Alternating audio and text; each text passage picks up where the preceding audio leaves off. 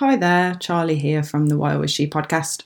Ahead of our first episode, just wanted to include a little intro uh, because we uh, originally had a different name for the podcast, got all excited and recorded it. Um, and despite me working in marketing for a living, I did not check first if there was already a podcast with that name. So I had to do a bit of jiggery pokery with the editing. So if it sounds a bit weird, I apologise. Please bear with us. We are not professionals. Um, we're just people that love to uh, chat rubbish about football. So enjoy um, and stick with us. I'm sure the quality will get better. Okay, cue royalty free music.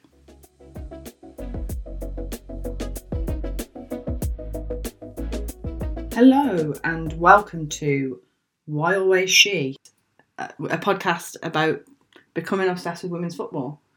I'm Charli Parks. I'm a nobody. I haven't achieved anything. I'm not related to football in any way other than being a recent convert to it via the women's game. Um, I the podcast was my idea uh, because I like to talk about women's football at the moment.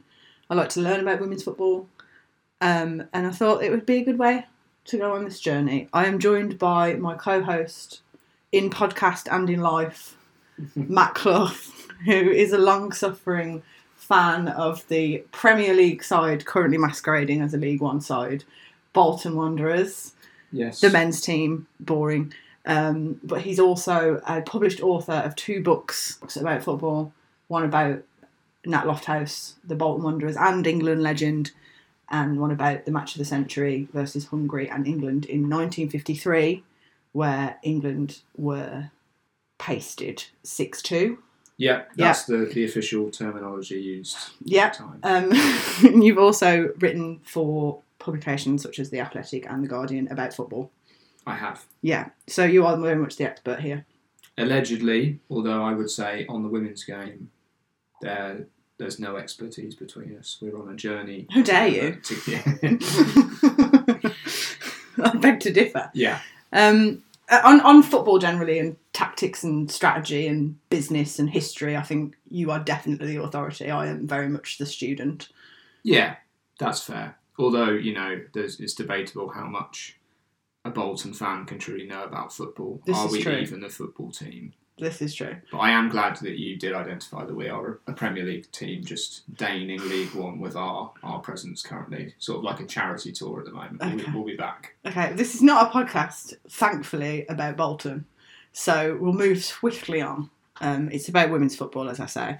Um, and I thought, what um, better way to sort of kick off our first episode of many, I'm sure, because this is going so well so far. Um, I thought a great way to kick off would just be to talk a little bit about why why women's football, how I came to become obsessed with women's football, which is a question I think many people in my life have asked me over the past couple of months. Um, and yeah, and we can just chat about what what we like about it, why we find it exciting, why we find it interesting, and go from there. So yeah, I'll kick us off, I guess. Please Um, do. And I think, uh, obviously, for me, the gateway drug was very much the Lionesses, as I think for a lot of people in this country. I, I think many people would share that experience. Like, I think I said to you last night, um, unfortunately, we weren't recording, obviously, um, but I've remembered it that I think it was interesting. Like, obviously, saw us win the Euros, which was an incredible moment, but I, don't know why. Like, the interest didn't really take off at that point. I wasn't really motiv- yeah. motivated to carry on watching. I don't know what happened last season in the WSL other than reading stuff online, um, which I regret really, but here we are. Um, and then I think it, it took having that fantastic World Cup, well, with up and down moments, I think, um, and then losing in the final. Um, it sort of trauma bonded me, I think, to the team, and, and I just became sort of obsessed from that moment and I, I knew all about the team and, and I was just like, right, this is it. Um, and then we, we sort of, along with my cousin, shout out to my cousin Danielle, um, we picked a, a sort of the most local WSL side to us. I'm sorry, we're Glory Hunters. We've we've gone with the WSL um, of Leicester. Um, started going to Leicester games, following the Leicester team, Um, we've we've set up a fantasy league. I'm currently in the lead. Just want to mention that. Um, and we just yeah, I'm personally I'm loving it. Um, I never shut up about it, which is why I've done this podcast so that Matt can actually get some work done during the day. So I stopped rabbiting on, on him about it. Um, and for me, I think when I sort of compare it to how I feel about men's football, I think it just feels like more accessible to me. It feels more exciting and fresh. It's like I know it's been established for a long time, but it's never been as popular and it's never been it's never been as accessible, I guess, No. because uh, for something to be accessible, you have to know it's happening. And so, like, I would never have me like gone to live games because I didn't know that I could really. It wasn't really televised. Like, I think it was only the FA Cup that was televised, wasn't Yeah. it? And then the quality wasn't there. So I've heard. Um, so yeah, I just feel like I'm almost in on the ground floor of something. Like we're going to games, and it, it would be fantastic to see more people at games, but there's not many people there compared to you know a packed out you know stadium for a men's game that you would see, or you know even at the moment Arsenal are are selling out the Emirates, the women's team. Yeah. Um, not probably not selling it out, but they they you know they're filling it to a, a good capacity. Um, but yeah, I think the men's game for me has just almost always been like this behemoth. Is that is that if I pronounce that correctly? Behemoth. Behemoth, behemoth. Uh, Matt's also the wordsmith, obviously. Um, and he's the posh boy, and I'm the, the black country girl, so I can't pronounce words like behemoth. Um, but yeah, it's always just been there as this massive, complex machine, which I've never really felt like particularly enamoured by, or like I could get into particularly. I don't know. It's weird. I just feel like I can get into the women's game. It, feels like I say more accessible, and and for me, I think what's been a pleasant surprise has been the quality. Like uh, when I started watching the, the WSL on the regular, um, and then I, I sort of I, I can't remember it was I'd watched like three or four WSL games in the in the weekend and a, a weekend, and then I'd gone I'd watched a men's game on a Monday or something. I sat down and I thought this is going to be like a night and day. I'm going to be Mm. like, whoa, okay, this is like a next level quality. But and I know, I know the we won't mention he who must not be named JB, but Mm. I know he would beg to differ. But and I know that the quality isn't it can't be 100 you know 100% there with the men's game. But I, I think it wasn't the massive drop off that I was expecting when I No, I think in when I terms compared of the two. I think in terms of technical skill, the women's Mm. game is making rapid leaps forward, and like you say, there's a there's probably a physical bridge it will never manage to cross compared to the men's game. But I think you know you just have to judge each on its merits. Mm. Um, but yeah, it's, it's interesting what you were saying there. I think so. We didn't compare notes before we we did this because we wanted to have a nice kind of fresh, organic conversation. But it's interesting the stuff you were saying about how you're kind of coming in on the ground floor of something and it feels really exciting because that's what I've got as well. I think, um, as you said, or as I've said to you over the course of many years, I over the course of my life supporting Bolton, have managed to find a reason to dislike, if not outright hate, just about every team in the English Football League. For you know, it might be a you know it might be a local rival, it might be a historic rivalry, a team we just come up against a lot. It might be that I just went to the ground once and I thought it was rubbish, and Bolton lost one 0 and I thought, right, this is it. I am never talking to Shrewsbury again. I'm sick of them. um, so I yeah, went out in Shrewsbury once and it was rubbish. So I'm with you. yeah.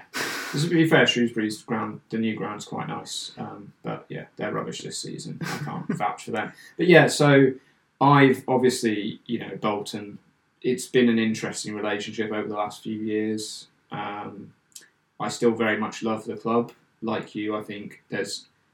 I, I do worry I might have a sort of psych, sort of psychological defect because this season is their best season statistically in a long, long time. It's also the season when I've suddenly made a dramatic swing to watching women's football and not going to Bolton matches, which probably says a lot about my proclivity for just wanting to be humiliated and just general pain than um, than it does about anything else. But yeah, I think, like say, women's football, it's never been more accessible. It's it's very much got a sense to me, and I don't want this to sound like uh, I'm infantilizing it or anything like that, but it feels very still quite innocent. And I think the men's game, a big issue I have with the men's game now, and I know this is, this is kind of preaching to the choir with stuff like VAR, but I do think the amount of money coming into the game and and stuff like VAR, obviously the, the big selling point for English football league over you know centuries now, well decades, over a century, has been the fact that it's this pyramid and you've got all these professional clubs and in theory, if you can string together three or four good seasons in a row, you can go from what is now League Two to the Premier League and maybe even win the Premier League. Um, and I think over the last few years, as we've had things such as sports washing and vast quantities of money being pumped into the Premier League, and also stuff like VAR, which you know, in my opinion, just makes it a far less appealing product, particularly for the match-going fan, where you you stood in the cold for five minutes waiting for a, a group of referees to figure something out while there's nothing communicated to you in the crowd. Yeah. I it's the, the the net result has been I want Bolton to do well. I want us to move up the divisions, but in my heart of hearts, I do often wonder: Do I really want us to actually even get to the Premier League? Would Mhm. I would I enjoy that? And the answer is increasingly becoming a no. I just Mm. want Bolton to do well, and that's the only reason I'd I'd want us to be playing in the Premier League. Yeah. Um, and yeah, the women's game, obviously, it there is. It would be naive to suggest there isn't money going around. There's no coincidence that you know the, the big three in the WSL, Man City, Arsenal, Chelsea, are also three of the biggest clubs in the men's game and have Oh, the most the Man money. United erasure for me.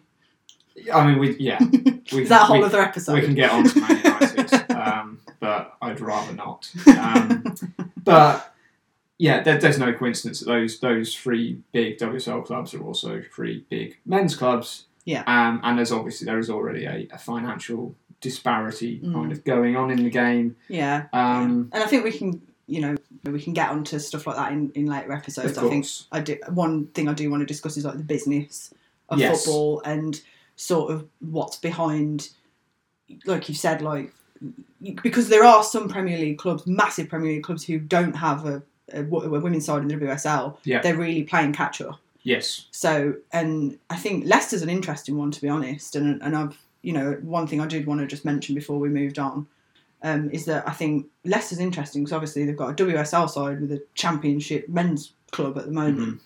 Um, but I think you've mentioned several times like obviously Leicester is a club with a lot of money. hmm Um, and if they really wanted to fly with the women's team, you know they've got money to invest. But I think I like I like what they're doing at the moment. They feel like the scrappy underdogs a little bit. They're Yes. sort of mid-table, not not looking too threatening, but you know, I, I, there's something there. I feel Feels like I feel like they're building built. something, Yeah. and I like that, and it's nice to see. And I feel like, yeah, they're, I feel like they are an exciting team to watch. Yeah. mainly because it's like, well, we'll go up two 0 yeah. but then we will we then concede six goals. Mainly because they cannot hold on to a lead right now. Uh, this is uh, pre pre WSL resumption, so we might na- soon be talking about. And we're going Good. to the the the mighty Pirelli Stadium tomorrow to hopefully see them uh, beat Aston Villa. But Yeah. let's see how this how this ages. Was there anything else you wanted to add before I move on to the to the next segment? Oh, and just well, well, obviously as well, like you said, a great, a great gateway was the Lionesses uh, Mhm. showing showing the England men how to do a thing or like winning some competitions at last. Um, yeah, I mean, it's not. It's accurate, isn't it? Yeah, yeah. I know, you know, I, I, I think, you know, it helps that the Lionesses, the, the last two squads, just seem to be hugely likable teams, hugely personable, um, Mhm. you know, very just kind of open with the media. I, you know, there's, there's obviously, we're in a, we're in a, as I'm told by the kids, we're in a social media age now, um, which is nice. But it does just mean you, you get access to the, the players. And again, I think the men's team, there is obviously a, a bit of that, but it also kind of feels like everyone has is on like a super you know they've been media trained to within an inch of their lives and i know we've kind of rode back from that a little bit and i think teams and players are sort of aware that it's nice to show a bit of personality but i feel like the women's game has really taken that idea and run with it whereas the men's game is still a bit on a kind of a, a, bit of a lockdown in terms of they don't want you know players out there showing too much of themselves. Whereas the women's game, I think they're just like you know it's it's a great selling point to have these. these Just say the- Mary Earps. Yeah, Mary Earps, just these. Just How, how long did we get into the into the podcast these before I mentioned that? minutes in or something like that. But yeah, just just having having these players out there, not only role models on the on the pitch but off it as well, and I think that's uh, it's a huge selling point. yeah, after that, I think that's a, a good intro into where we are on our respective journeys with football and women's football. Um, I think you certainly showed your chops there with talking about the history of the game and the men's game, and I just went, I just like it because they're women and they're good at football. I don't think there's ev- either reason is more valid than the other. I think, and you know, I didn't need to be sold on football, whereas you did. I don't think So- I needed to be sold on football. I just needed to be. I wasn't invested in football. I would watch it. I would watch the men's team, the national team. Um, you weren't a full on. I wasn't a follower of a, No. of a club No. or anything.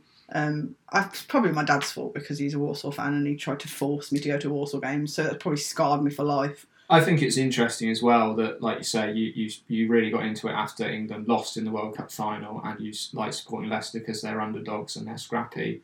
And your dad's a Walsall fan and I'm a Bolton fan. And it's that's clearly rubbed off on you. Clearly, there was no temptation to be like, I'll be a Chelsea fan because they've won the WSL 18 times in a row. Um, but yeah, Well, yeah. as I always say, football is not entertainment. It's not meant to be fun. It is. It It is is pain pain. and misery. it's a it's a crucible that you must pass through. I hear you. I hear you. Um, yeah, and, and the most recent example of that being the Nations League. Um, and yeah, that the less said about that, the better. I'm going to say something about that later. Oh no. Okay. right. So yeah, that that takes us on nicely to our next regular segment, um, which I've, I'll come up with a catchy name for at some point, but I've sort of referred to it as bee in bonnet. So you know, what's your bee? The bee that's in your bonnet. What do you want to rant about, rave about? What, what's your hot take?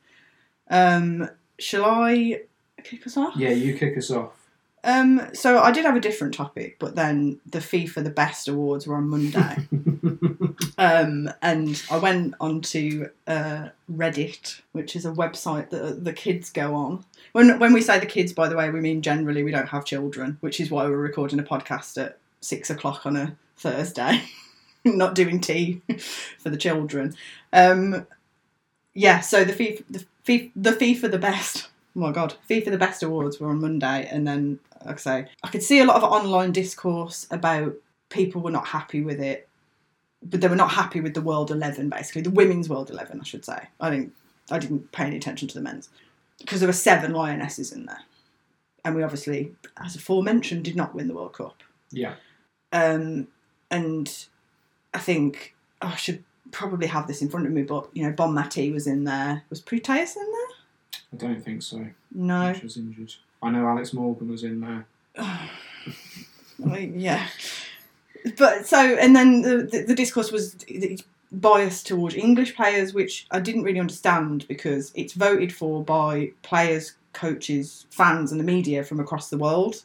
And I don't really get what the, the sort of bias would be towards English players. No, And also, the other discourse was that it was biased towards the World, Cup, which, when you look at the major footballing events of last year, the one the one is the World Cup. So I think we had this discussion about the Guardian Top 100 as well, yes, where there was a lot of discourse again around it being biased towards World Cup, but and also about being biased towards England players. But again, same thing, voted for by yeah. As, as a myriad of people who are not involved with English football. I think was it, I think Izzy Christiansen was on the list of panelists for the She was, Guardian, she and was. um, Robert Vil- Vilahamn, who's Yeah. the Tottenham manager. But other than that, the, I couldn't see anyone who was even you know remotely near the English game like WSL or the FA. Yeah, So why would they why would they be biased towards English players? yeah, And then of course it's going to be biased towards the World Cup because that was the major football event tournament of last year. Like yeah. it, and I, I don't know what I'm I'm saying about this other than that I think it's pointless to squabble about arbitrary lists on the internet. Um, maybe I'm biased because there were seven lionesses in there and I love the lionesses, but I, I do think some of them shouldn't have been in there. Really, on reflection, Yeah, um, not sure Ella Toone should have been in there. Like, yeah. and I'm not sure Lucy Bronze should have been in there. Really, I don't think she had a, a great World Cup. But anyway, I'm playing into the hands of the uh, the online discourse here. played, yeah, yeah. But I think we can all agree the fuck was Alex Morgan doing in there? Like what? What? what? Why? no, She did nothing at the World Cup, and I've checked the NWSL stats. She scored seven goals last season in the NWSL. And Lauren James, who we have mixed feelings about, but you can't take this away from her. She's scored seven goals already this season. She scored seven in nine, and Alex Morgan's scored scored seven in eighteen. Good stats. Yeah. it- I- why is she in there? That, but anyway, yeah. So thoughts on because you know you've probably been around all this stuff longer than I have. Thoughts about lists and FIFA. Do we care? Like, is it worth our time? No, I mean, I think the again the social mediaification of football, and Yeah. there's now a obviously you've got people like Fabrizio Romano who have basically made made a separate sport out of transfer speculation, and there's Mm. obviously all sorts of you know people suddenly care way more about the Ballon d'Or and FIFA have obviously launched their own awards. And in this case, FIFA are always they have a vested interest in weighting the World Cup more highly because that's their competition. I know technically they own all the football, but for example, if they turned around and said, "Oh, here's our best eleven, it's mainly based off the Mhm. Champions League," that's UEFA, and that doesn't really serve their purposes. So of course it will be biased. And Exactly. I, I, I don't want to keep comparing stuff to the men here, but obviously Lionel Messi was named best men's player. Um, you know, he has had an impact in MLS, but no offense to MLS fans, it's MLS. Um, Um, but yeah, it's just I don't know. I, I think there's there are always going to be people upset. I, I was, as you know, upset about the Guardians list because I felt like it was too biased against players who've had injuries. So, for Mm. example, uh, Beth Mead and uh, Alexia Putellas, who were one and two in the previous edition, dropped off the list entirely this year, Mm. mainly because they'd been injured. And I do obviously understand you, you have to factor an injury in, but equally, I think you'd be hard pressed to find anyone in world football who Mm. would say, "Oh no, Beth Mead and Alexia Putellas aren't in the hundred best players mm, right now." And again, they, I think they've tied themselves in knots a little bit because you've got Sam Kerr, who like, certainly was in the top ten. I can't remember exactly where she was, but obviously has has now done her ACL. I believe and- she was second. Okay, so she she will presumably not be on the list next year, Mm. um, just as she's coming back from her injury. And again, I think if you asked anyone, even even with this injury, is she in the top 100 women's players? You would have to say yes. Mm. Um, but yeah, Yeah, I just yeah, just to track back slightly. I just wanted to, to yeah, like track back because you mentioned the Ballon d'Or, and I guess this sort of feeds into to what I was talking about because obviously the Ballon d'Or last year, so the one just gone, was a bit of a farce for the women because they held the ceremony during the international break, the women's game international break. So a lot of the women couldn't be there that were nominated. So I think I can't remember. I think it was thirty that were nominated Mm. for that. You, you know, um, and then only seven out of the thirty could attend, yeah, and obviously one of them was the winner, uh, Bonmatí. Yeah. But it's just it, it. I, I feel like some of this stuff and like the awards and the lists and stuff. It, it still feels a little bit like it's a token gesture and it's not taken as seriously. So is there an element of that?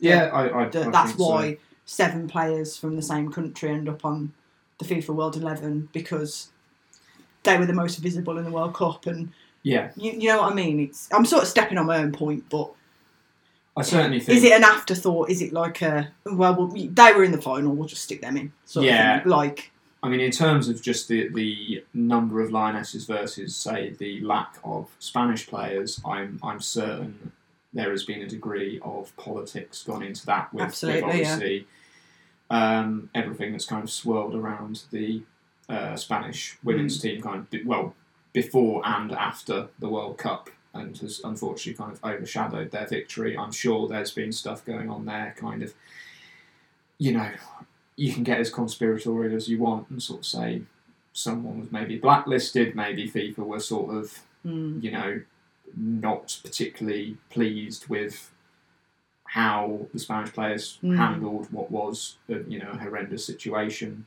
from, you know, but FIFA are going to FIFA basically. yeah, Um, Yeah. that- that's that's just speculation, but yeah, we are wildly speculating, and uh, I think again the the situation with the Spanish team again we could probably do a whole other episode on that, Yeah. and may very well do.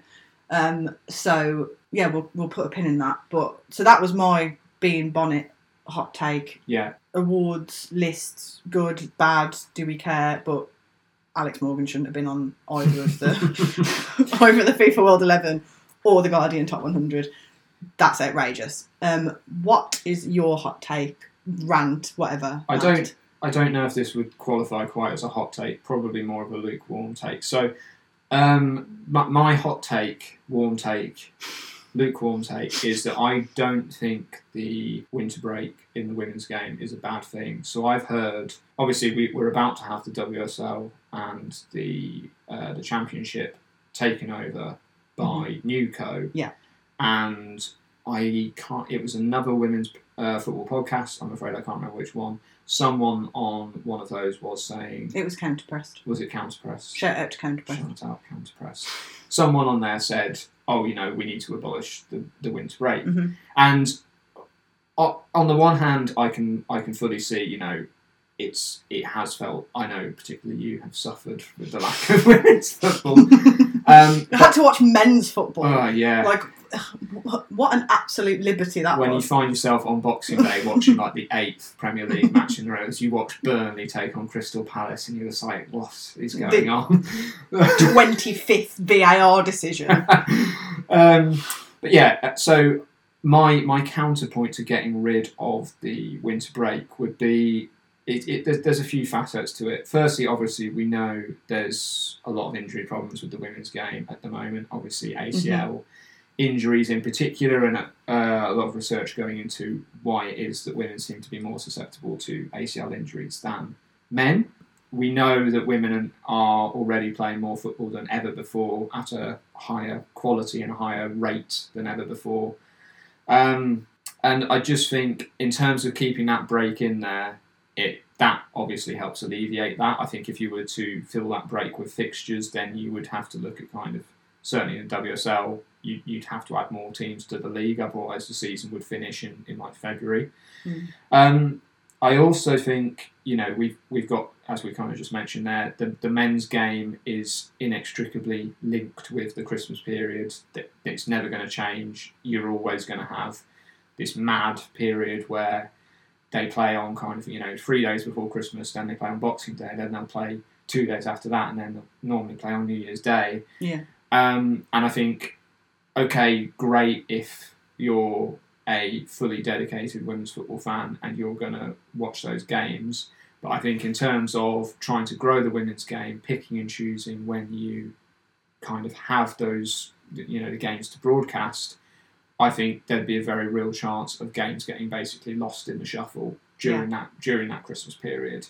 Mhm. Um, and also, finally, I, I feel like it's because maybe because the, the men's game is so famously linked in, in England to Christmas and the Christmas period, I feel like having a Christmas break, it's to me, as a fan of men's football coming into women's football, I feel like it's a bit of a novelty to have the break. And for me, again, I, I fully appreciate I'm coming from a position where I, I have a uh, you know, I support Bolton Wanderers as a full time occupation almost.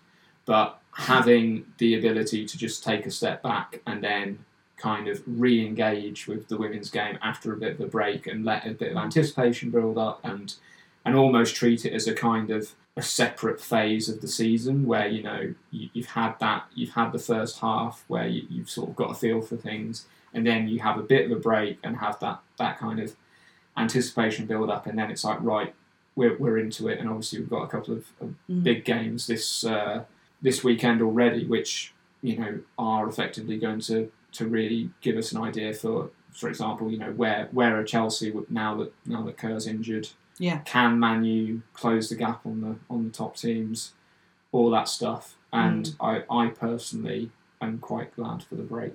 Yeah, I think I agree with you. I think as well, topically, I think an interview's come out with Leah Williamson today in the Telegraph, and I haven't read it yet, but I did see a, a pull-out quote from it that she said that you can sell more tickets, um, you can broadcast more matches, but you're not going to have any players to play. Yeah. Because the schedule is ridiculous for this year, and I think um, earlier this week as well, Ada Hegerberg Mm-hmm. Yes. um, came out and said that she saw the 2024 fixture list and was like, "Ah, that's absolutely ridiculous. yeah.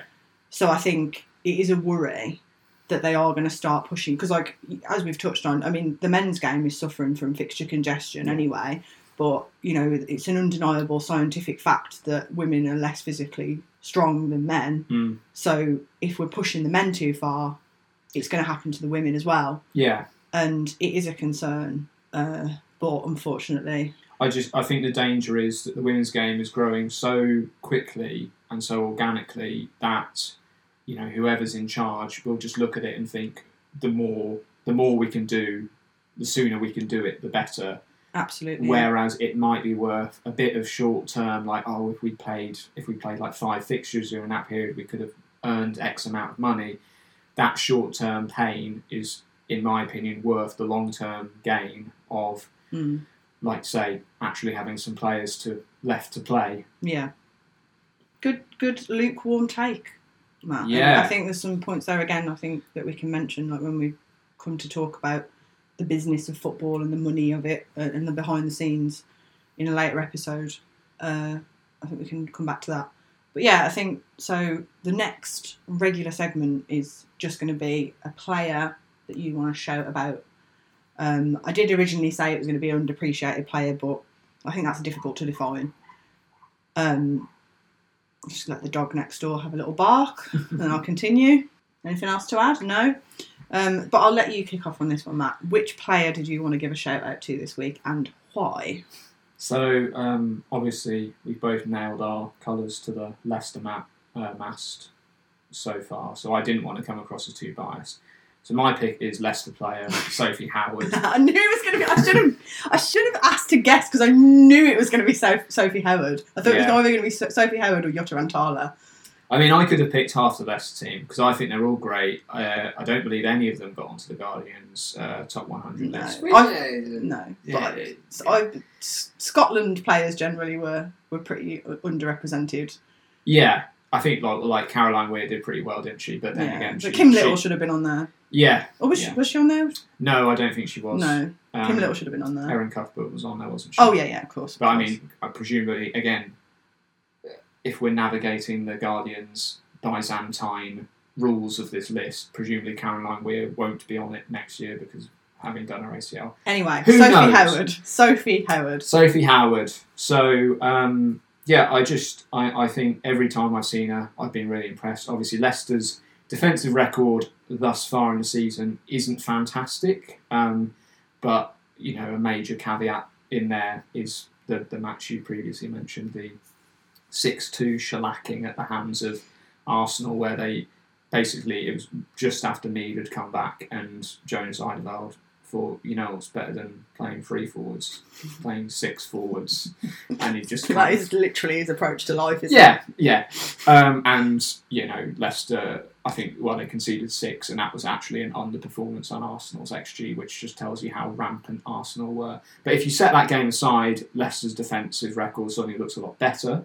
Um, and I think a big reason for that is Sophie Howard. So Leicester generally play in a 3 4 3, which it's it's an interesting one because often in a three four three you have three effectively three centre backs. You have a left sided one and a right sided one, but generally they operate as all centre backs. Whereas Leicester seem to operate with a sort of hybrid approach where the left and right sided centre backs also kind of play as fullbacks and, and play quite Yeah. advanced. The knock on effect of that being that Sophie Howard is often found basically kind of stranded as a sort of one woman wall Mm. uh, against what is often kind of quite a quick break if if, Mm. if one of the other centre backs gets caught up the field. yeah, I was going to say like we, we commit the fullbacks forward as well, don't we? So yeah, Sophie Howard is uh, is often sprinting back. She's having to do a lot of heavy lifting, in my opinion. So I, I don't think her her numbers necessarily reflect how well she's been been performing.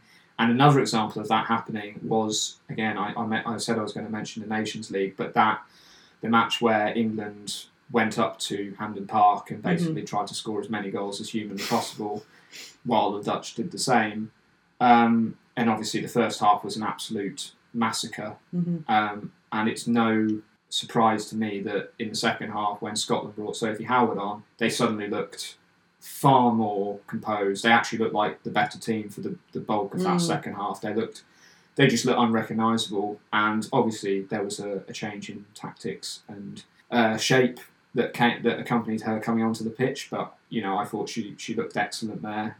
She looks excellent every time I see her. I think um, I think she's very undervalued, very underrated, and I think if Leicester are to tighten up and stop losing these leads as, as they kind of developed a habit to do in the first half of the season, she will be a big part of that. Mm. Yeah, and I think another thing which impressed me, uh, uh, we went to the FA Cup game on Sunday against Derby County, and obviously Derby were not really threatening defensively, Mm. attacking, you know, from an attacking perspective. But I think, you know, again, she looked really solid, and I think for me, being really close to the pitch, and you could hear her like telling, you know, telling people what to do, Yeah, being really commanding, being, you know, a leader. absolutely. And no offence to Sam Tierney because I think she's great, but I think when Aileen Whelan's not on the pitch, I think Sophie should be captain. yeah, she, you know, I think you can tell that a lot of the other players look to her for advice on. She's a she's a Millie Bright sort of yeah, figure, isn't she? yeah, Like not to compare her to Millie Bright, but I think you can. Similar stature, similar Yeah. sort of vibe. Um, I feel like she's a really Bright sort of presence on the on the on the pitch. I'd agree, but she's she's better than me. Okay. That is a bold claim. um, Don't tell me. she will knock you out. Um, yeah, no, good show. Um, I could have predicted that. I know you love Sophie Howard, but Join me I, next week for Leicester Player of the Week. Is it going to be Jutta? Maybe. I wouldn't be. I wouldn't argue with that. Um, great. I'm afraid I haven't gone with a Leicester player. I'm afraid I Mm, have to mention the dreaded C word, which is Chelsea. Oh, okay, right. um, and I'm not just saying this because I put her in my fantasy team for the last game of the season, and Emma Hayes didn't fucking play her. Um, it's Johanna Rytting Kaneryd. Ah, Um, and apologies to any Swedish people that are listening. I mean, the fact that I think any Swedish people are going to be listening to our first episode, but if you if we've taken off We're big in Sweden. if you, we've taken off globally and you're Mm. listening to the first episode and I've pronounced that wrong, I'm sorry. Um, I just feel like obviously LJ gets a lot of attention. Yes. Sam Kerr, quite rightly, gets a lot of attention, but she won't be now, unfortunately. Um, Erin Cuthbert gets a lot of love as well, which Yeah. I agree with. But I don't he- hear many people outside of like comms during a match mentioning just how good Joanna Rytting Kaneryd is No. and I think she's just she's quick. She's a you know a your sort of stereotypical quick winger. She's just really alert and technically brilliant. She seems to just always be in the right place at the right time as well, like picking up loose balls in the box Yeah. Or just getting herself into the right position on the wing or cutting in. And she can take players on. She's she's good in the air as well. Like she uh, assisted, like she got an assist with Mia Fishel's goal Yeah. at the weekend because she headed the ball into her. Yeah. Um, and I just think, it, to paraphrase Marge Simpson, I just think she's neat. yeah. And um, I just want to see her, like I say, selfishly from a fantasy team perspective, I just want to see her getting. She should be getting more game time now, I think. Um, but she's only played seven games this season Yeah. out of the 10. And she has played every game in the Champions League. So there's probably a bit of squad rotation going on there. And to be honest, like, we always talk about how difficult it is to find out about injuries in the in the women's game generally, and Yeah. with Emma Hayes spinning her web of mystery around injuries, like who knows if she was, she was injured or what. Yeah. But like she got two assists at the weekend. Yeah. She, from what I could tell, she played the full, um, the full game as well. 90 plus. 90 extra plus time. extra time, which Yeah. as a winger, when she's bombing up and down that wing, Yeah. is impressive. Um, and she's already surpassed her stats from last season. She's got five assists and two goals across the WSL and the Champions League, and she only got four and one, four assists, one goal last last season in Yeah. in those two. She doesn't seem to she didn't seem to do much for Sweden in the World Cup, but I don't think Sweden had a particularly vintage World Cup, did they? I mean, Un- obviously, Unless your name was Musovic. or Lena Hurtig. Yeah, yeah, um, but yeah, I just think, uh, yeah, she she's very versatile. I think. I don't think she's just a fast winger. Yeah. I think she she can whip in crosses. She can cut in. She can she can you know score a good goal. Yeah. Emma Hayes, please just give us some love. And yeah, I just think I just wanted to mention as well. Like I think for me, having watched a little bit about a bit of the FA Cup game at the weekend, I think the Lauren James at number nine experiment failed miserably. And I think for me, for Chelsea, I think at the moment their best for like attacking formation is going to be Guro Reiten on the left, my sweet Swedish angel on the right, Mia Fishel in the middle, and then Lauren James just floating around behind, doing doing what she does, picking up balls at the edge of the box, and Not, not being tempted to go for the Millie Bright up front. I, mean, I, know, she, I know she's allegedly injured at the moment, but that would be not. I mean, that would be classic Emma Hayes. Not just- only yeah. would if Bright was turned out Yeah. not to be injured, but she was an auxiliary forward Mm. to replace Kerr.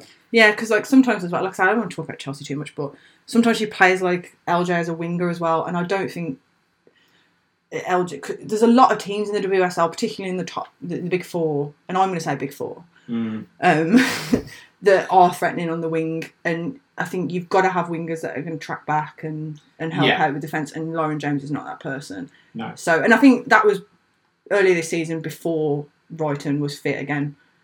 So I think we should see less of LJ on the wing now.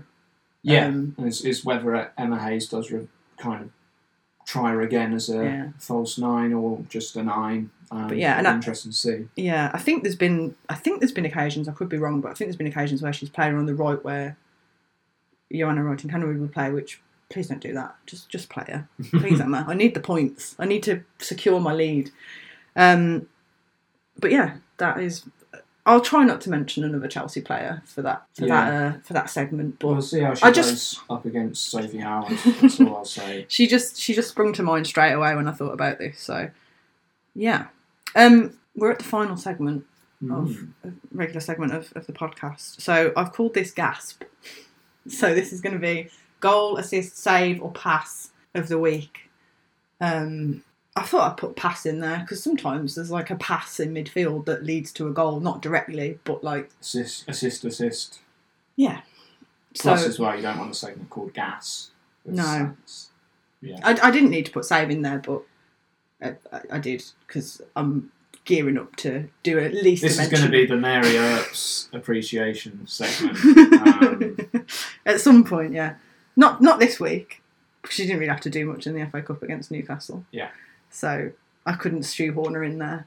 I Right. did earlier though. my um, Uh, so, but my gasp has come from that same match, though. has it? It has. Oh, is Um, it? Is it Tooney? It's Tooney. It's just, I was going to say Tooney, but it's just Tooney doing Tooney things. just a Come on. lovely goal. um, yeah, nice goal. Um, I did. I wrote down. Obviously, she's she's had her struggles with form, and you can never say that she doesn't put 110 percent in uh, on the pitch. Um, but I do think she's one of those players where when when it's not dropping for her, rather than kind of trying to just relax, she seems to be one of those players who just thinks if if I've made a mistake or a pass hasn't come off, she goes twice as hard, and sometimes it feels like she can kind of compound when things aren't going her way.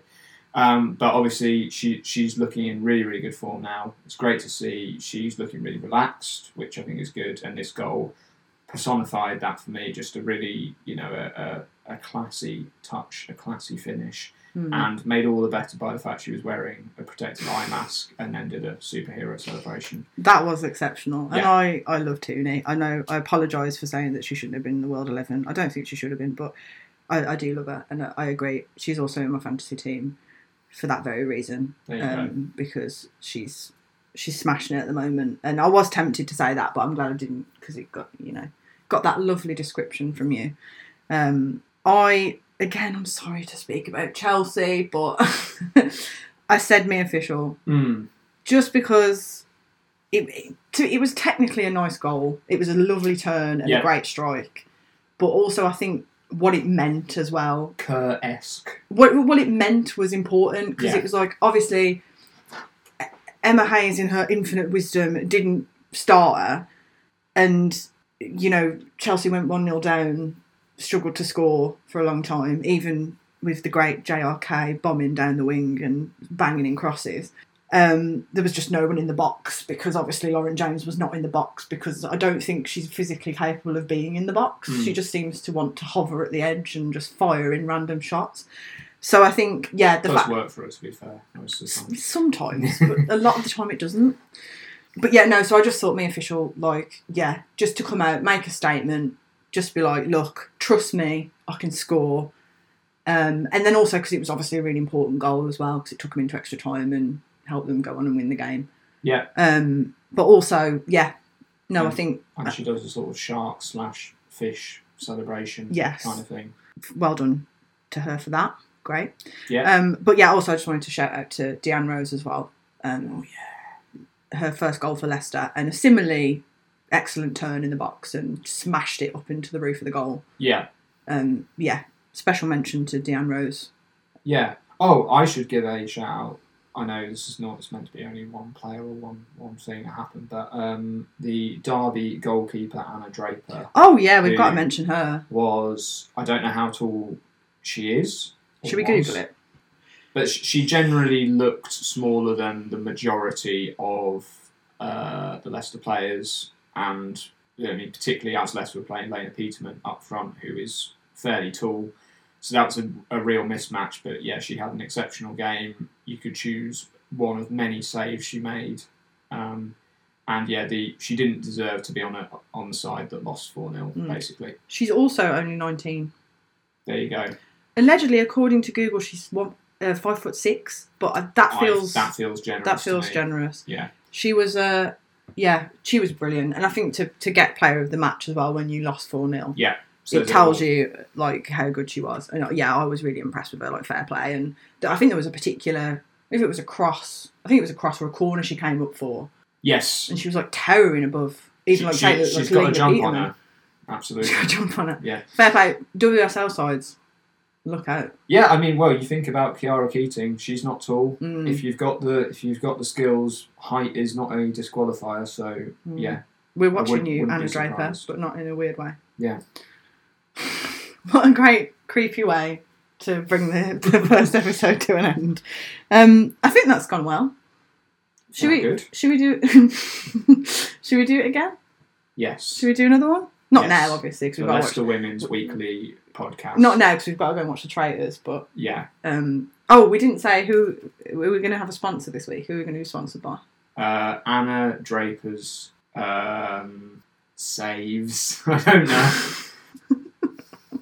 I was hoping you were going to say something amusing. and You just went Anna Draper's saves. I was going to say Anna Draper's tools because there is a brand of tools called Draper's tools, but I thought that was yeah tawdry. Let's be sponsored by Emma Hayes' brain, Yeah. lest we ever understand it. Yeah. Let's go for that. Okay. See you next time, maybe. Thanks. Thanks. Bye. Thanks a lot. Thanks a lot.